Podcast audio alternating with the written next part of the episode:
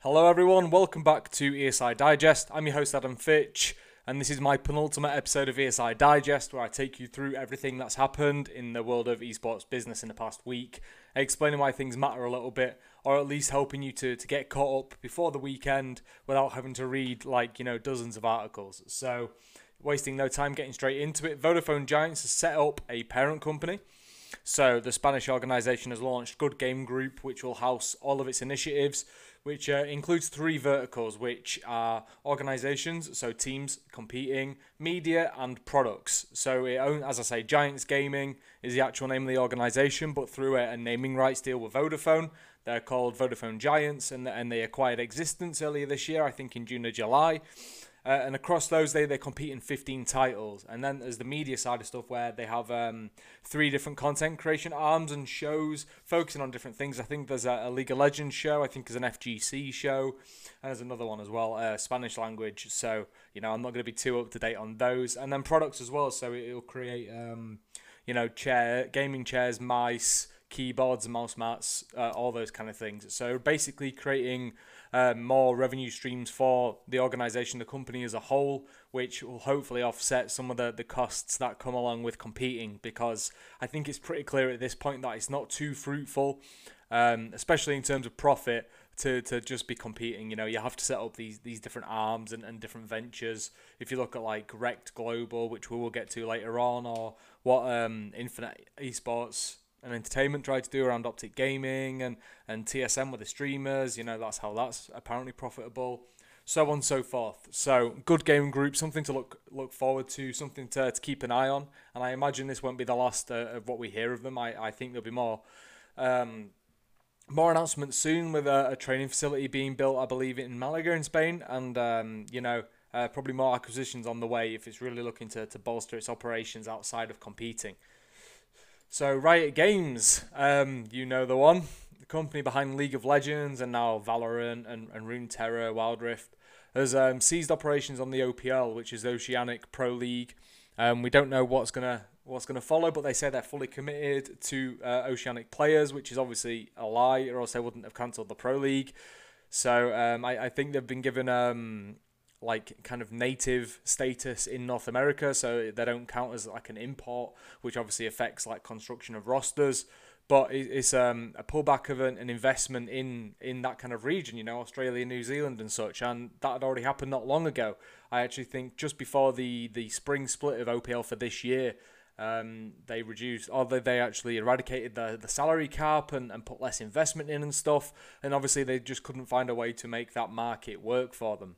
Uh, which which is obviously a shame, and as now there's probably like 60 players and all supporting staff, uh, event staff as well that'll be looking elsewhere to try and find some sort of living now that the, the kind of rug's been pulled from under the feet really. And um, the next up we'll go to G-Loot, which is a, a Swedish esports startup, mainly or um, predominantly kind of um, covering the tournament space, so hosting online events and allowing you to run events on kind of an amateur level as well as like big PUBG tournaments and, and working with EA and, and st- such and so forth. Um, they've raised $56 million, which is uh, 43.2 million pounds if my memory is correct. And that'll go towards expanding its presence in North America, but also making its platform accessible, you know, across um, all platforms is is the goal. Now, I'm actually looking into uh, quite a few claims that uh, it's not paying talent and players haven't been played uh, paid as well. Players haven't been paid. a bit of a tongue twister for me today on a Friday afternoon. You know how it is. Um, so hopefully, with fifty-six million dollars, you can now afford to pay people on time. Uh, but there'll be more to come on that, and no doubt a report following soon enough if if the claims are indeed correct. You know.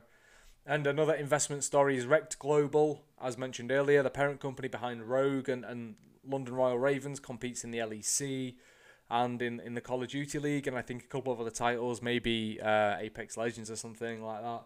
Uh, has raised $35 million, which is £27 million in funding, but it's actually debt ca- capital now, uh, it's come from Summit Partners, which is a private equity and investment firm. You know the score on that on that case. Like if it's a big investment like this, it's typically from VC.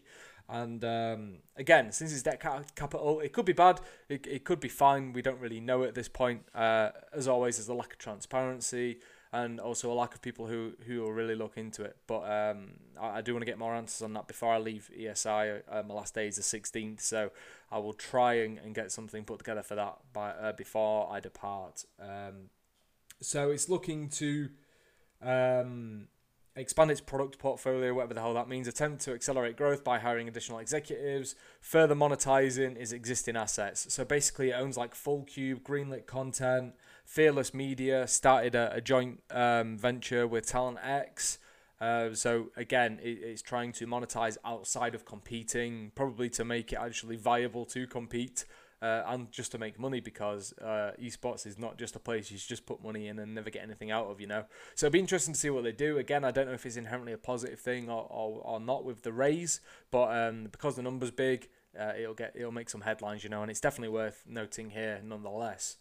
And next is global technology and data services firm IBM entering esports through the Overwatch League, which is obviously the first of two franchise leagues from Activision Blizzard. Now, the deal runs through to the 2022 season, but the actual real solutions for um, for the league that are being created, which is like uh, processing in-game data, creating accurate rankings, and um, predictive analysis elements and stuff, will come into play from 2021. Though um, it is the, deal is being um, debuted, I guess, or kicked off with the the grand finals of season three, which going on this coming weekend. So it's a decent time to announce things when there's more eyeballs on Overwatch League than than almost ever at this point because it's kind of falling off of a cliff. Um, but IBM getting into esports is obviously no no small thing. It's, it's a big deal, and, and hence why I've mentioned it here. And we'll just have to wait and see how things go. Whether it'll kind of be like SAP um, with Dota 2, SAP with Dota 2, um, or not, we don't know yet. But or Weavr uh, is also doing kind of uh, analytical predicting type things as well. So we'll have to see how that goes from 2021, I guess, um, whenever the hell it launches. That is uh, the Overwatch League season four. And last but not least, we'll cover French organisation Team Vitality partnering with Renault um, to launch a performance facility in France. It's actually in like uh, French the French national stadium, um, Stade de France. Eh, I'm gonna say it's pronounced. I don't know. I don't speak French. Did a couple of years of it at school, but that, that's many years ago now. But um, so not only will it house the operations for its kind of its um like F1 sim racing initiatives, but also it can house up to three teams. So Vitality's rosters in League of Legends and, and CS:GO, you know, can actually um, utilize the area as well in the stadium, and uh, it'll also be equipped. It is also equipped to allow you know medical and sports teams to get involved and actually utilize the area as well. So as well as the V Hive, which is the headquarters of Team Vitality, it's now got a stadium based, uh, obviously a huge stadium. It's got a stadium based facility as well in partnership with Renault, which to me it sounds pretty a pretty big deal, though I haven't seen too many people speaking about it. But I guess it's more function over flattery or trying to make headlines with, with this particular move. But nonetheless, I, I, I do think it's an exciting thing, and, and Vitality are, are slowly but but surely and, and steadily um, bolstering things and, and you know really solidifying itself as France's esports organization, much like Astralis in in Denmark. You know. Um, and, that's everything. So, wrapping up my penultimate episode of ESI Digest. If you've enjoyed it, then, you know, subscribe, like, well, depending on what, what platform you listen or watch realistically, but we would appreciate any support you can. Um, I'm looking forward to, to seeing who comes in and, and takes over this and how they improve upon what I've done because no doubt they will. Thank you for, for following along. This is the 13th episode now. It's gone pretty quick for me. I hope you have a great weekend, okay? Uh, take care, and I'll, I'll see you next week for the final episode uh, hosted by myself. Thanks.